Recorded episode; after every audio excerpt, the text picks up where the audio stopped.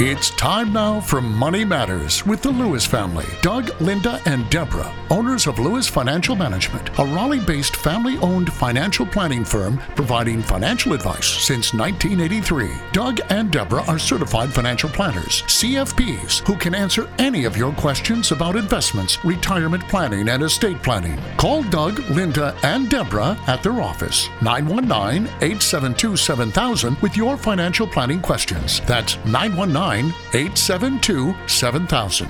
Now, here are Doug, Linda, and Deborah. Investments offered through S F A Incorporated. Investment advice through Lewis Financial Management. S F A Incorporated and Lewis Financial Management are not related entities. And we are the Lewis family, ready to answer your questions tonight. This is Linda Lewis, and thank you for joining us on Money Matters on News Radio six eighty W P T F. And I'm Doug Lewis, Certified Financial Planner. And I'm Deborah Lewis, Certified Financial Planner. And we're here to answer your questions for the next hour. I think it might be helpful for us to go over a retirement income needs checklist. Let's do that. First, remember, analyze your present situation, your income, your expenses, your assets, and your liabilities. Secondly, it's good to determine which of your expenses are likely to decrease after you, you retire and which are likely to increase. Third, set your financial monthly and annual retirement goals. Fourthly, find out how much you can expect to receive from Social Security, veterans benefits, as well as pension plans. That's right, Linda. Fifth, estimate how much you should receive from the interest earned on savings, investments, and from real estate rentals. Sixth, review your insurance policies to see whether they meet your present as well as your future needs. Seven, know the amount that you must begin setting aside monthly and yearly to close the gap between your retirement income goals and your potential retirement income. Eighth, try to pay off significantly large bills now to avoid facing them when you retire. And ninth, make sure that you've got sufficient health insurance coverage in place. These are the nine areas on the retirement income needs checklist, Lynn. Doug, along with these issues, I've gotten a number of callers, in fact, consistently, people that are either having early retirement issues or early out. As people are getting older, they're being asked to leave or are retiring because uh, it's time time to do it, mm-hmm. or it's feasible. And sometimes they have a number of options that they can decide on. And what I was wondering, if you could give some advice for some of the people that are, are trying to decide whether or not to take a lump sum option or not. The first thing is to decide whether we're talking about the qualified or the non-qualified portion.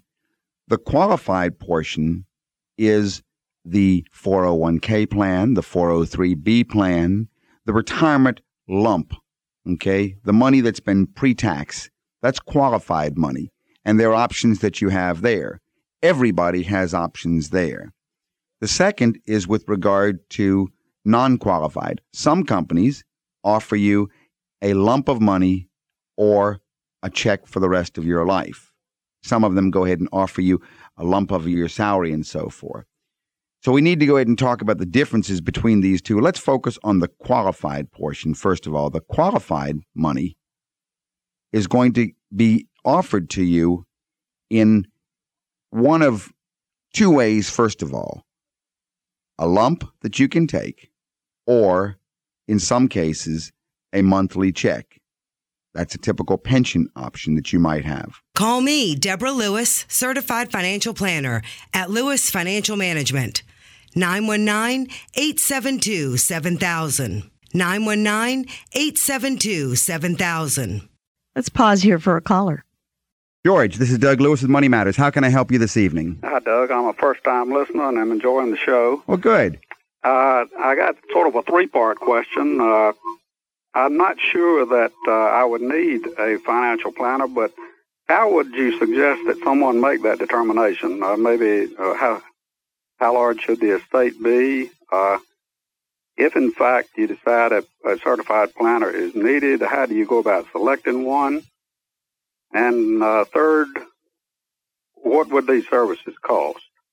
All right. Question number one, how big an estate is necessary for the need for needing a planner? Mm-hmm. All right. Question number two is how to find one. Mm-hmm. And question number three is how much it cost. That's right. What all did right. you expect to? Okay. To let's let's that? take them one by one. First of all, and a lot of people would disagree with me, but my answer to your first question, how big an estate is necessary for financial planning, or I think you first stated it, how do I know or what type of person needs a financial planner? That's right. Maybe not the size of the estate. That's exactly right. There is one type of person who does not need a financial planner. And that type of person is the one who thinks he knows it all and doesn't want advice. Okay. Anybody other than that needs a financial planner. But believe it or not, and I don't mean to make a loose joke, I know a lot of people who fall in the first category. Mm-hmm.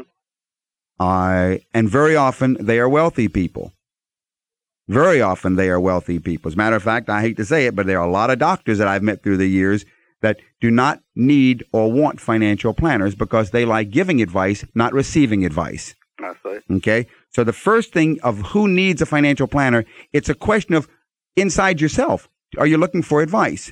Okay, now number two, how big, well, to come back to the question of the estate, it doesn't really matter. It really doesn't matter. I've had people that have come to see me and Linda, and it's a state employee who's got a ten thousand dollars C D, and she just wants to know how to reposition it and get a better interest. You see what I mean? We've had people who have come to us that make a half million dollars a year, and they want other questions. The question is not the size of the estate for going to see a financial planner. Well, I'm somewhere in between those two. Okay. All right. Number two, if a person is is is giving you financial plans for free, then you got exactly the value of what you paid for. Mm-hmm. All right. Anybody who says to you, I'm a financial planner and I do financial plans for free, that's not a financial planner. That's a salesperson. Okay? They're, com- they're printing computer printouts, which are sales tools. They are usually insurance agents or security salespeople. Okay. That doesn't mean that a financial planner may not be selling securities or insurance in addition to doing the planning. Mm-hmm, I understand. But you want to make sure that what you're getting is advice and you're paying for advice, okay? And that you should have no constraints upon you to buy anything. If you'd like further information, call us at nine one nine, eight seven two, seven thousand or go to our website, Doug and Linda dot com. That's Doug and Linda dot com. Now, how much should you pay? There are different ways of comp- of compensating a financial planner. Some charge by the hour.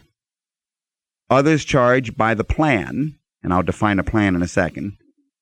And others go ahead and charge uh, a flat annual fee, which encompasses hours and certain services. And then there are all variations in between. When you meet with a prospective financial planner, you should discuss the fee arrangement that you're going to be comfortable with. Uh, there are, there are as many variations on the fee schedules uh, as you can imagine.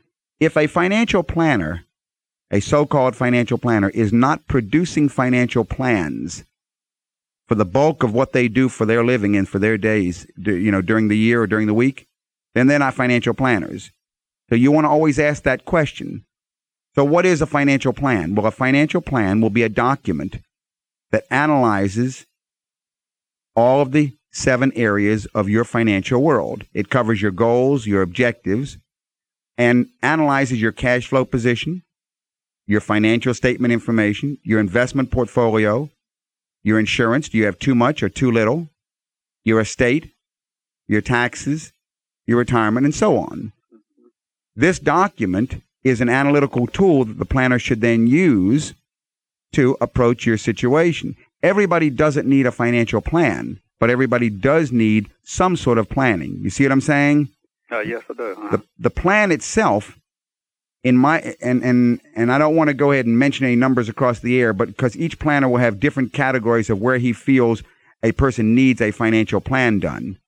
The person who comes in with a ten thousand dollars C D does not need to go ahead and spend two thousand dollars for a financial plan. You see what I'm saying? Mm-hmm. But on the other hand, they do need to be free from a salesperson trying to sell them something. The other category I think is important for you to understand is in looking for a planner, find out what type of ongoing planning they do, what type of reports are produced after the plan has been produced with the recommendations. Do you get quarterly reports? Do you get monthly statements? And so forth. Does that help? Surely does. How uh, how old are you, George? I'm fifty-six. fifty-six. Well, you're in a classic age, the pre-retirement age. Are you working now? Uh, yes, I am. Mm-hmm. Uh, and how much is your income right now? Uh, hundred and well, all total, hundred and thirty, hundred and forty. Hundred and forty thousand dollars a year. Is your wife working? Uh, yes, she is. What's her income? Uh, about twenty. Her income is twenty thousand. Do you have an investment portfolio that's what we call non-qualified, uh, meaning meaning not retirement?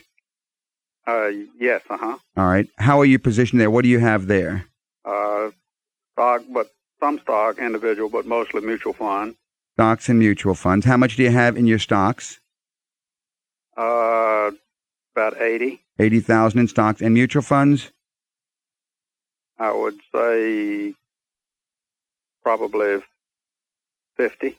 Fifty thousand in mutual funds, and cash and money market and C Ds. Uh, fifty. Fifty thousand. That's too much, by the way. To be holding in cash. That's why I was thinking about this. It is. Yeah, you shouldn't have that much right in today's market. You should start with an emergency fund. How about your retirement accounts? What do you have in qualified monies?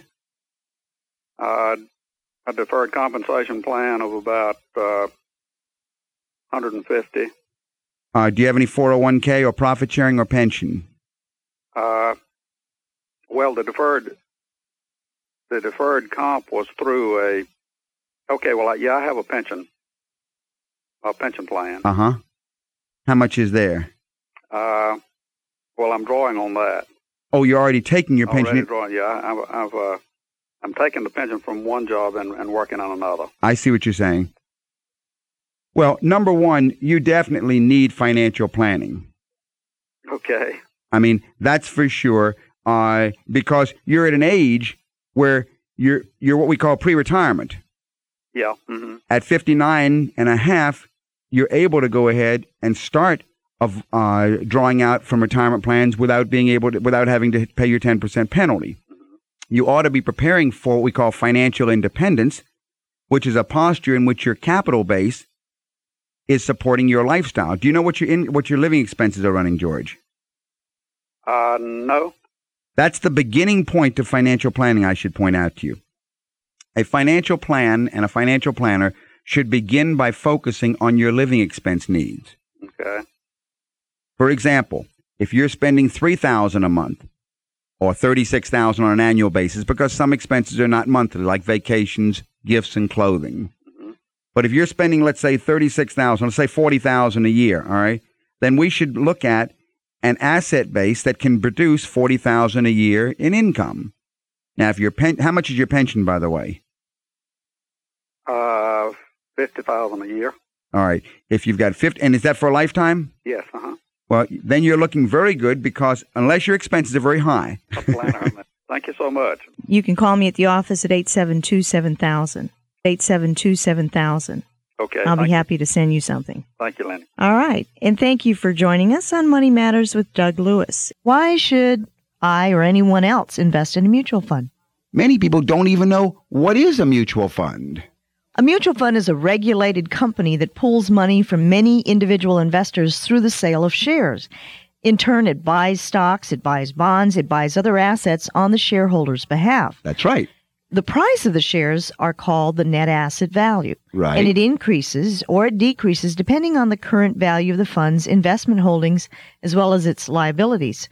Now, shareholders may receive income from these funds, or they may profit or lose primarily from the sale of their shares.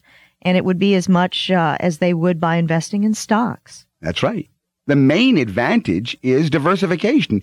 If, in other words, if you're going to invest in a stock, it makes sense to invest in a group of stocks. That's diversification. If you're going to invest in a bond, you should invest in a group of bonds. That's diversification. A mutual fund offers diversification.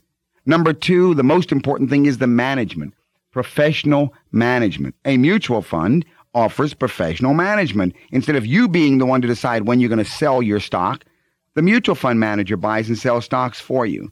And I guess the third advantage to investing, or why a person should invest, is it doesn't cost very much. Most people don't know that. They think you have to have lots. But they're designed for the small investor to come in, and with fifty dollars or one hundred dollars or whatever they wanted, they can invest in mutual funds. And I guess another advantage I can think of is you can have automatic reinvesting of your dividends. You can't do that with individual stocks. And of course, the main reason that a lot of people do it is you get automatic liquidity. You can sell your fund any moment. So uh, those are some of the things that just pop into my head right away about why invest in a mutual fund. If we can be of any further assistance to you, just give us a call. The number here in Raleigh is eight seven two, seven thousand. That's nine one nine U S A seven thousand. Doug, we had a caller that called into the office earlier this week, and let me give you a little bit about his scenario, and let me ask you a question that he asked me. Uh, this gentleman is thirty-five. Mm-hmm. He's married, but he has no children, so he's a, a dink. Dual income, dink. No children. Dual income, no kids. We call them dinks. That's right. And this gentleman owns a home. Uh, both he and his wife work. They have a combined income of about sixty-five thousand dollars. sixty-five thousand dollars. How old are they? Uh, well, he's thirty-five, so I presume she's in that same age range. Okay. Now, their home is valued at about one hundred ninety thousand dollars, and their mortgage is fifty-five thousand dollars. The home's worth one hundred ninety thousand dollars. They've only right. got fifty-five thousand dollars mortgage left. Right. Okay. And they have a stock mutual fund portfolio of about between ten and fifteen thousand. Uh-huh. Uh, about maybe seventy five hundred in their I R As, and he also has thirty five thousand in his corporation's retirement fund. It may be a four oh one k, I I presume. He has some C Ds. How much does in he the have amount in C Ds? A hundred thousand. He's got a hundred thousand dollars in C Ds. How much was in mutual funds? About ten to fifteen thousand. Ten to fifteen thousand dollars, two earner income, right? No children, right? He's thirty-five, right?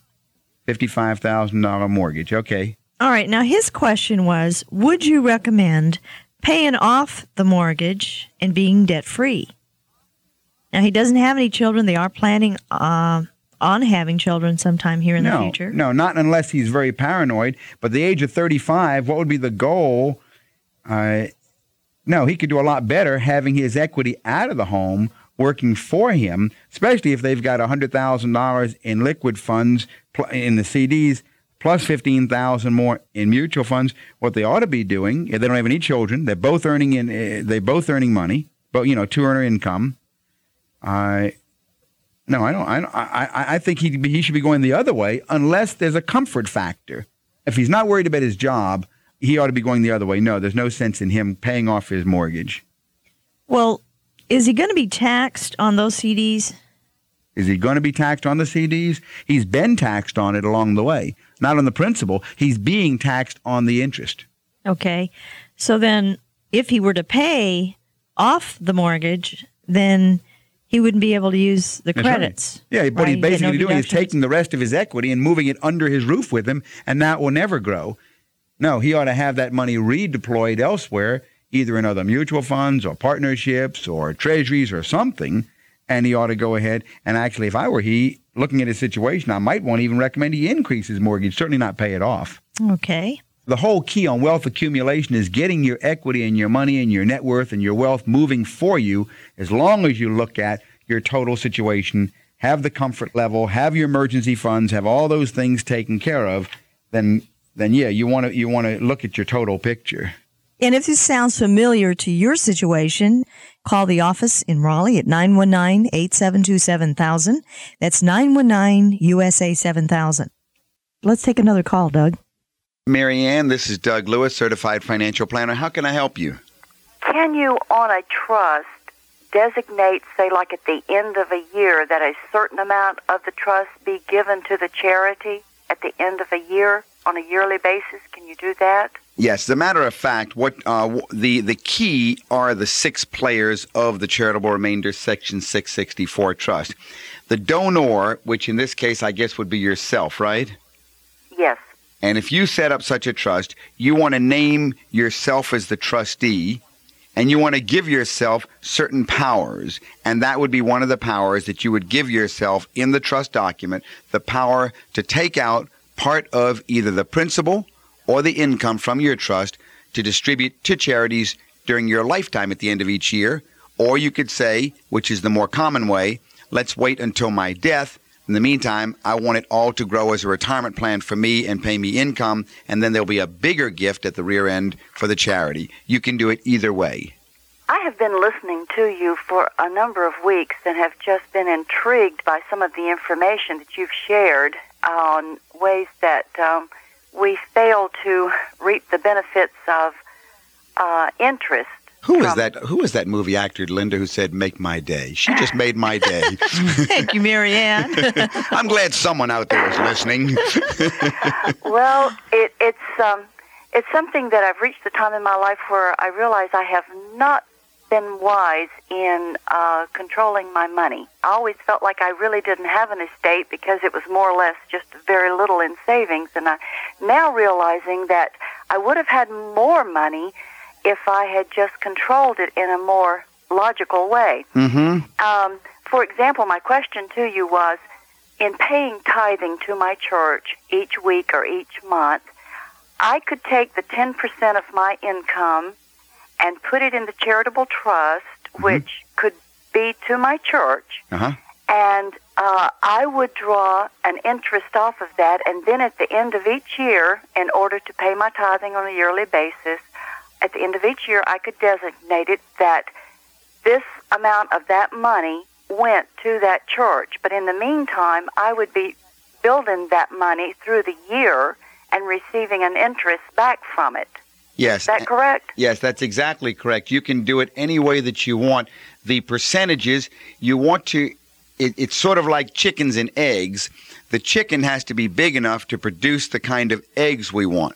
But the classic way to do what you're talking about would be maybe to, let's say a person has, uh, oh, I can think of so many different types of things that Linda and I have done in the way of these types of trusts for clients.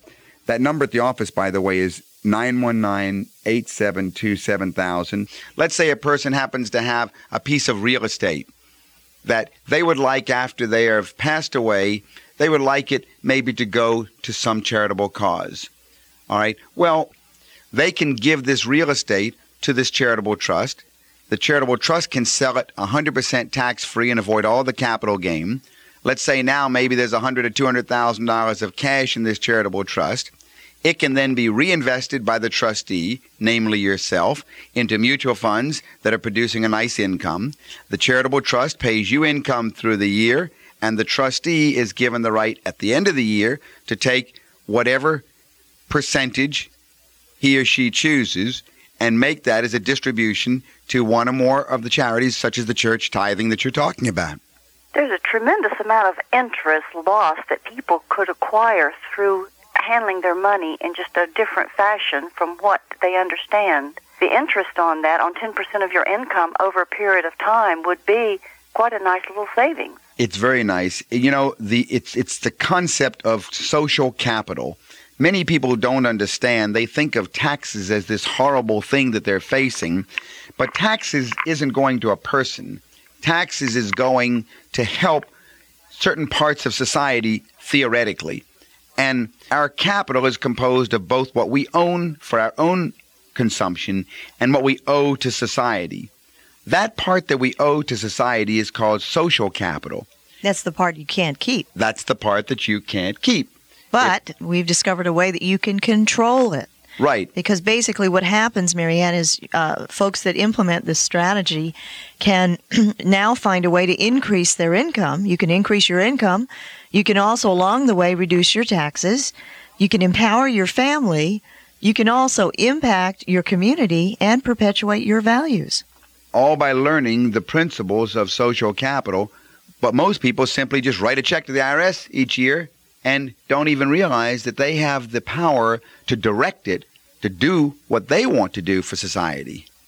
In a financial statement, would the money in the charitable trust show up as an asset? No. Well, that's a very good question. The principal does not, but the income does. The income is a transferable asset. You can actually assign your interest in that income stream over. Now, let me say this. It's used in both ways. I have seen clients going through divorce who want to make sure that it is not able to be assigned and not touchable. And many people use it to avoid potential litigation issues and liability issues. On the other hand, I know others, which is more common, to where they want it to be seen as an income stream, and they want it to be seen as a valued asset on their financial statement. And yes, it is. It's the discounted future value of, basically, picture you've got a bunch of chickens in chicken houses, and you're going to live thirty years. You got to figure out how many eggs are those chickens going to lay over the next thirty years, and then discount them back to present value. You know, how many chickens would it take today to lay all those eggs in one year? And that's the value of the discounted income stream on your financial statement. Thank you. I really enjoy your program, and I appreciate the information. Well, thank you for calling, Mary Ann. I hope we can help you. If you'd like any further information, call me at the office in Raleigh. That number is nine one nine, eight seven two, seven thousand. That's nine one nine U S A seven thousand. Thank you. Thanks for calling. Well, Doug, I speak to so many people at the office that purchase a mutual fund or some investment vehicle that they are not real clear about. And isn't there a gap between education and the purchase of these vehicles? You know, Lynn, it's a really good question you're asking, because it's probably the biggest problem we're facing today. There is a financial illiteracy out there, and people seem to think that buying investments is sort of like going into the donut shop, and I think I'll buy myself a, you know, uh, a Frosty cream or a blueberry or a raspberry, and I don't have to do anything about it. I'll just buy it and take a bite and see what it tastes like. Well, it doesn't work that way. Uh, investments need to be understood, and you don't understand them unless you're educated, and you're not educated unless somebody educates you. And unfortunately, most of the purchases of investments today are not being done through an educational process. They're being done through a sales process. And there is a difference, isn't there? There's a major There's a gross difference. difference. I mean, it's sort of like uh, somebody calling me and asking me, um, what do I think uh, about his wife? And I say, well, I, what do you mean what I think about your wife? Don't you know? It's your wife. You should know about your wife. And he says, well, I don't know. I just got married. I don't know anything about her. Well, that's an absurd position, but it's the same absurd position. People say, what do you think about my investment? And I say, well, I don't know about your investment. What'd you buy it for? What do you know about it? And he says, I don't know anything about it. So the obvious question is, well, why'd you buy it? Why'd you buy it if you don't know anything about it? But I would have to say, in the years and years of practice that I've been in this profession, ninety percent of the people that I ask the question, why do you own this particular investment? Their answer is, well, my stockbroker told me I should get it. And so it was just sold to them. Yeah, I remember that one time we had one client who thought they had bought a mutual fund, and they actually had bought an annuity, right? Right. You're exactly right. People don't know. So just to just to close that, um, people really should understand what it is that they're buying, why they're buying it, and have an overall strategy as to what they're doing in the short range and in the long range. Right, Doug? In my opinion, there are four things that they should know about any investment. And if they know these four things, they will know everything they need to know. And what are those four things? The first thing they need to know is, what are the features of the investment? Now, features are guarantees. In other words, you want to know whether you're buying a bond or a stock. You want to know whether you're buying a piece of real estate or whether you're buying a piece of equipment. You want to know what it is that you're buying. What are the features of the investment that are guaranteed? Okay. Second thing, you want to know, what are the expected benefits? What are the expected benefits? Now, benefits can never be guaranteed. Well, they can be, but you want to know, what are the benefits that are expected but not guaranteed? Okay. For example, you buy a stock. Is, do you have any guarantee that when you're going to sell that stock, you're going to sell it for more than you paid for it? No guarantee. Right. You could lose your money, couldn't you? True. But you buy it because of what reason? Because you're hoping to make a profit. Or right. You're hoping it will that's grow. An, that's a benefit that you expect. You expect you'll sell it for more than you pay for it. All right. Another investment you may buy is a bond or C D. Why do you buy that bond? You want interest. You want income from it. You see? That's different from selling it for more than you paid for it. That's an expected benefit. Okay? So you need to know, what are the features that are guaranteed. Number two, what are the benefits that are expected but not guaranteed. Number three, you want to know the risks. What are the risks that it's necessary for you to be willing to take to get the benefits that are expected? And number four, you want to know the cost to get in. Any commissions or any loads, what's the cost to get in to be able to play the game? Okay. If you would like some more information on this, I'll be happy to either send you some information or discuss it with you further, and you can call me at the office, and the number is eight seven two, seven thousand. That's U S A seven thousand, and I'll be happy to do what I can to answer your questions. How can I help you, Rob? This is Doug Lewis with Money Matters. Doug, I, I've got a question about the amount of cash one should have on hand in the event of whatever emergencies or whatever. So oftentimes you hear about three to six months' worth of living expenses that you should maintain. Mm-hmm. My wife and I both work, and we have approximately equal salaries. Do you then say you should have one and a half to three months' worth of living expenses, or because it's very unlikely since we work for different companies in different industries that we would both have something happen to our job? Tell me a little bit about yourself, Rob. How much do you make? Uh, about sixty-five thousand dollars. And your wife? fifty-seven. Children? Two. Two children. Ages? Uh, your ages. Pardon me? Y'all's ages. Okay. Thir- thirty-five and thirty-three. thirty-five and thirty-three. And the children, therefore, are young, right? Yes. Um, three weeks and almost three years. All right. Are both of your incomes salary income, or either of you on commission? For the most part, it's salary for both of us. Both of you on salary income. Do you have any idea what your lifestyle is amounting to in the way of living expenses? Per month? All right, let's take the your recurring monthlies. Ballpark, what are you spending monthly? Do you know? Maybe four thousand dollars. All right, four thousand dollars a month. Now, what about your non-recurring? And this is always the tough one. Vacations, trips, charitable gifts, uh, clothing, things like that. Uh, have any idea what you spend on a yearly basis? Oh, maybe another five thousand to six thousand dollars.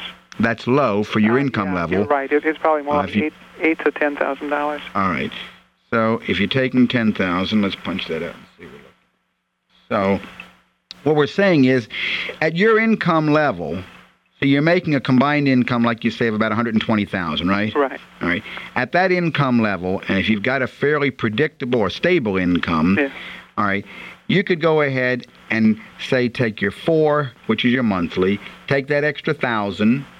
Uh, which is five, okay? And then you can say, all right, I'll keep between, like you said, you'd multiply somewhere between three and six. That's your starting point. That's where you begin. Okay. Now, the question you're asking me is, should I, do I need to keep six times five is thirty thousand dollars liquid? Right. Or do I need to keep fifteen thousand dollars or less? Right. All right. First of all, strike the thirty thousand dollars. No, you don't need to keep thirty thousand dollars in an emergency fund. Let's define emergency fund, Rob. An emergency fund should be in a money market account. Right. Okay? All right. So I would say you should have a minimum of fifteen thousand dollars in a money market account. Okay. But that depends upon the composition of your investment portfolio, which has a liquidity factor also. Right. Uh, generally, what, what kind of assets do you have in your investment portfolio? Most of our investments are rather illiquid because they're comprised of four oh one k plans and I R As. And the remainder in a, in a joint brokerage account comes to twenty thousand dollars, something like that. Okay, doesn't sound real good to me because I'd want to eliminate the four oh one k from the issue because you can't touch it. Right. Right? I R A is the same right. way. Right. The I R A, you can touch it, but of course you don't want to touch it. Right. Okay. So if all you got is twenty thousand dollars, what you should be focusing on is the construction of a balanced portfolio for yourselves. And I think I understand now why you're concerned about how little needs to be kept apart in your emergency fund. Right. You're listening to Money Matters with Doug, Linda, and Deborah Lewis. Call to make an appointment with Deborah Lewis, Certified Financial Planner of Lewis Financial Management. Call nine one nine, eight seven two, seven thousand or visit our website, doug and linda dot com. You really want to start on a pay yourself first plan. And what I, what I mean by that is you'd want to go ahead now and take the four thousand dollars. Once you do a living expense analysis, and if you'd like to call me at my office uh, during the week, I'll show you how to do this a little more in depth. But just your guideline principles are take your recurring monthlies, not your non-recurring. Okay. Subtract those from your net and what net take home. And what's not being sent into what's not there, that, that that margin there should be going into an investment portfolio first. Okay. Especially at your income level, uh, I would not go ahead. And now in the construction of that investment portfolio, I'd want about fifty-fifty. I'd want about fifty in non-liquid investments and fifty in liquid investments. And of course, you also want to make sure that you've covered your college education fund. Right. We, uh, yeah, you've got you've got to make all the pieces dovetail together. And I'll be happy to go ahead and send you some information uh, in each of these areas, or at least give you a little direction how to get started yourself if you call me at my office. We, we've started out with college education funds utilizing zero-coupon bonds. Um, and the idea there was using something that we viewed as, as very safe, although it's extremely volatile, with right. Our idea being that we buy the zero-coupon bonds, approximately twenty thousand dollars in each of the children's names, and we purchased these before they were even born, and place them in their names as soon as they were born, as soon as they had Social Security numbers, and then starting to accumulate assets in our names because there's no tax advantage after approximately twenty thousand dollars for the children. Um, how do you feel about zero-coupon bonds as a, a partial means of funding a college education? Well, it'd be very partial. Okay. Uh It, the, the question, it, we're starting backwards with the question. Again, just like in financial planning for yourselves, I don't want to look at liquid versus non-liquid. I want to start with the need. Mm-hmm. I'm always starting with the need. That's why I want to do a detailed analysis of living expenses on yourselves. And the children, I'd want to do a detailed educational ge- uh, um, uh, study of what's the need going to be. We'd start with what kind of school, public or private, uh, in-state or out-of-state, like what your goals are.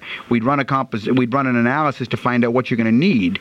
Once I've got that target number, then I can come backwards. Uh, in terms of the vehicle, it really depends, again, on how I'm going to diversify that portfolio. Generally, I don't like zero-coupon bonds for uh, uh, for certain types of situations. Number one, they are very volatile. Uh, they are high risk. The risk is the use of the capital. The risk is that you hold the thing all the way to the end and do it, because then you've been far too conservative for a couple of young folks in their thirties making one hundred twenty thousand dollars. Mm-hmm. You know, you, then you're thinking more like a, you know, like a, like an eighty-five-year-old retiree. Okay. On the other hand, the speculative nature, I do like for people in your income and your age bracket. But the big trick is, when do you sell? How do you know when to get out of the thing? Right. You see what I'm saying? Okay. Uh, but um, the risk is general. In general, I don't. I don't mind them for what you've said because, you know, of where you're at. But I'd want to get the number of what I'm targeting towards. You see what I'm saying? Yeah. If you'd like any further information, I can send you some. Just call me at the office. That number is eight seven two, seven thousand. Okay. Rob, I hope I've answered your questions. Anything else? No, you provide a valuable service, and I appreciate it. You're sure welcome, Rob. Okay. Call me at the office, and I can get a little more into your own specifics. All right, great. Thanks. All right. Bye-bye now. We had another caller that just called in who wanted to know about the advantages and disadvantages of leasing versus purchasing an automobile. And uh, quite frankly, I wish I were able to go over his numbers with him because there's no hard and fast rule for each individual person. In other words, there's going to be a different rule according to your finances. But generally, uh, if you're going to be financing a car, I've discovered that your question should be, where is my payment the least? Usually, the payment on a lease is less than a payment on a finance because at the end of the lease, you don't own the car. Whereas at the end of a finance, you do own the car. Now, that says that the lower payment with the lease means that you have the ability to invest the difference. If you have the discipline to set up an automatic, what we call a pay-yourself-first investment plan with the difference, then you can accumulate over the period of the lease enough money in many cases to where at the end of the lease, you now have a choice. And that choice would be buy the car, and you're now buying a used car, and very often you're buying it for half what you would have paid for it if it was new, or trade it in for the next car that you lease and continue making lease payments. Yeah, I've I've seen, oh, you know, every every week you see something in the media, whether it's on in the newspaper or somewhere, um, zero down and one hundred eighty-nine a month or two hundred a month, drive away. And I guess if people have cash flow problems, as you said, Doug, um, you want to make sure that your payments are where they're going to be the least, because um, if you if you take a loan where you're financing the vehicle, don't they generally expect some kind of a down payment? Well, there's the down payment issue. That's one. That's one question. But it's not so much a matter of the of the payments being less, it's that where the money is going.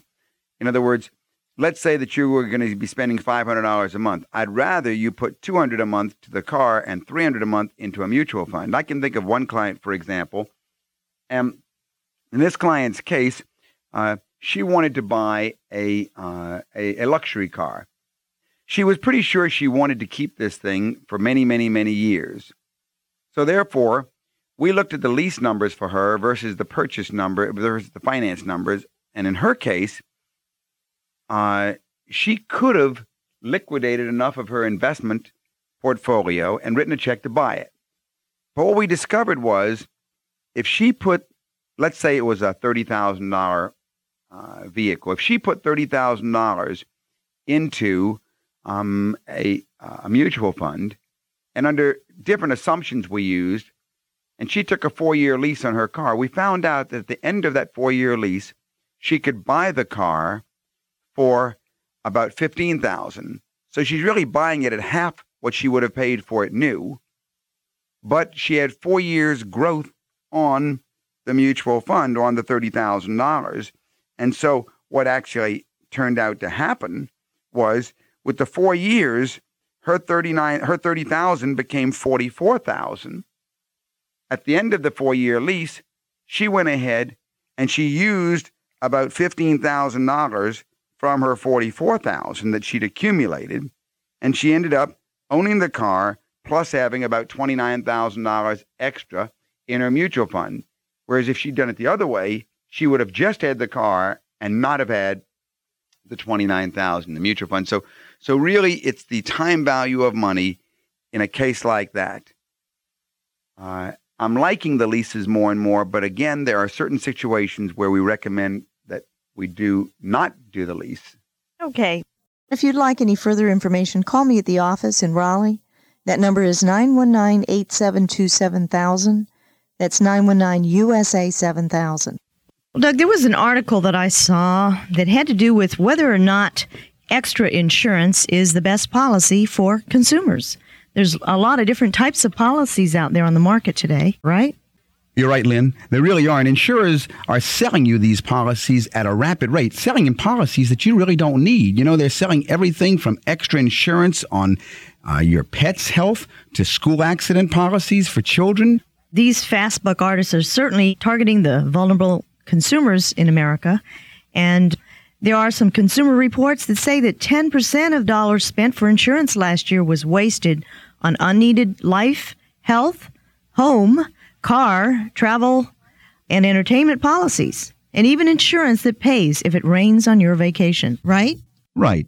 As funny as it may seem, Linda, it's a really sad story, and there are a lot of fast buck artists out there that are peddling insurance that people don't need, and the buyer needs to beware. The trick for the consumers now is really to purchase only enough insurance to fit their own needs.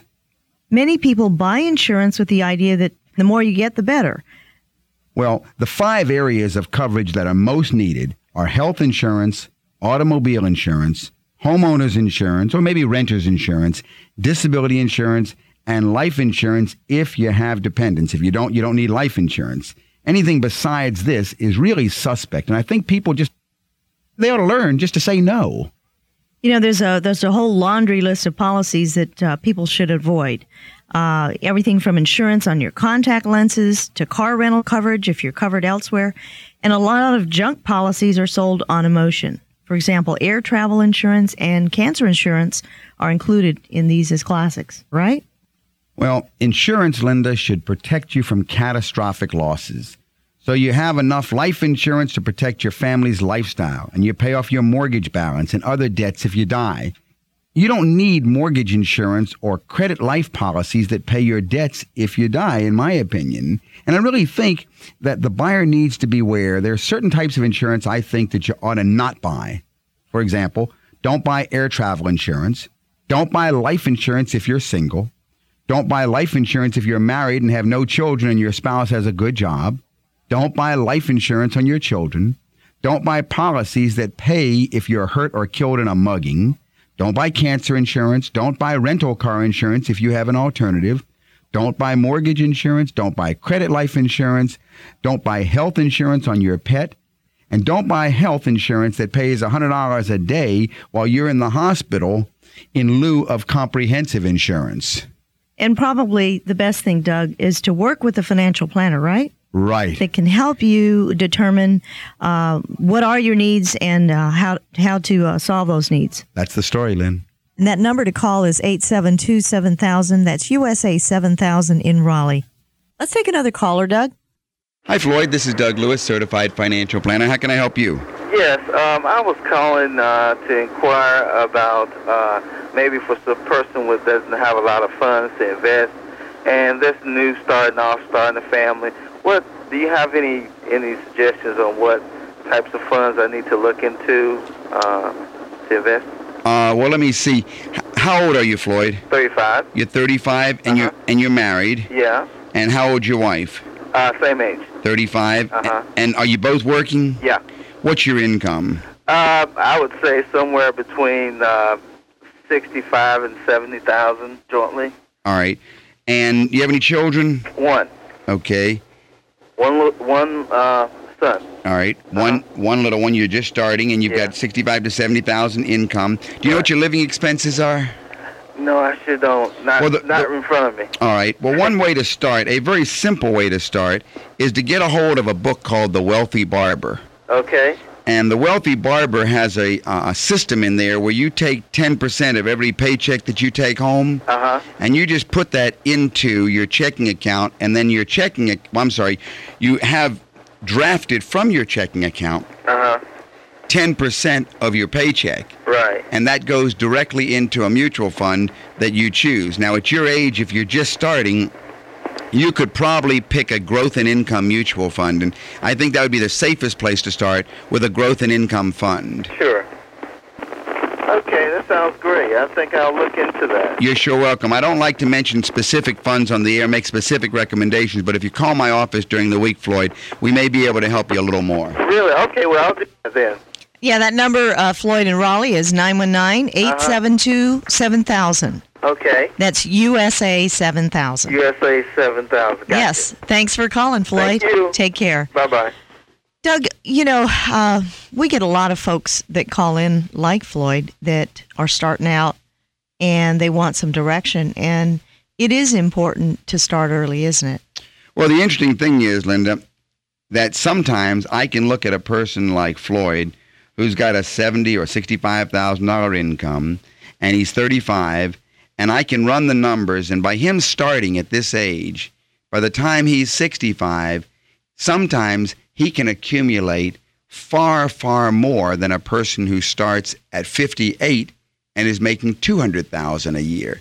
It's an amazing thing what time is. Time's that magical com- that magical component that's added to money and interest rates and growth rates that produces the compound rate of return. It's so astonishing that Einstein called it the eighth na- uh, wonder of the world, actually. Years and time is what does it. And although Floyd doesn't have a high income, still he has time. I agree, Doug. Well, that's all the Money Matters we have time for today. So we want to thank all our listeners for joining us. And for any other questions you may have, call my office during the week, and we'll set up an appointment to meet with you personally. That number is nine one nine, eight seven two, seven thousand. That's nine one nine, U S A seven thousand. And we'll be back next week on this same station at the same time. In the meantime, have a great week. And remember, your money matters because your financial future is at stake. You've been listening to Money Matters with Doug, Linda, and Deborah Lewis. Money Matters provides you with a personal financial hotline on any subject where money really matters. For more information, you can call Doug, Linda, or Deborah in Raleigh at nine one nine, eight seven two, seven thousand. That's U S A seven thousand. Listen again next Saturday and Sunday at five p.m. for Money Matters with the Lewises on six eighty W P T F.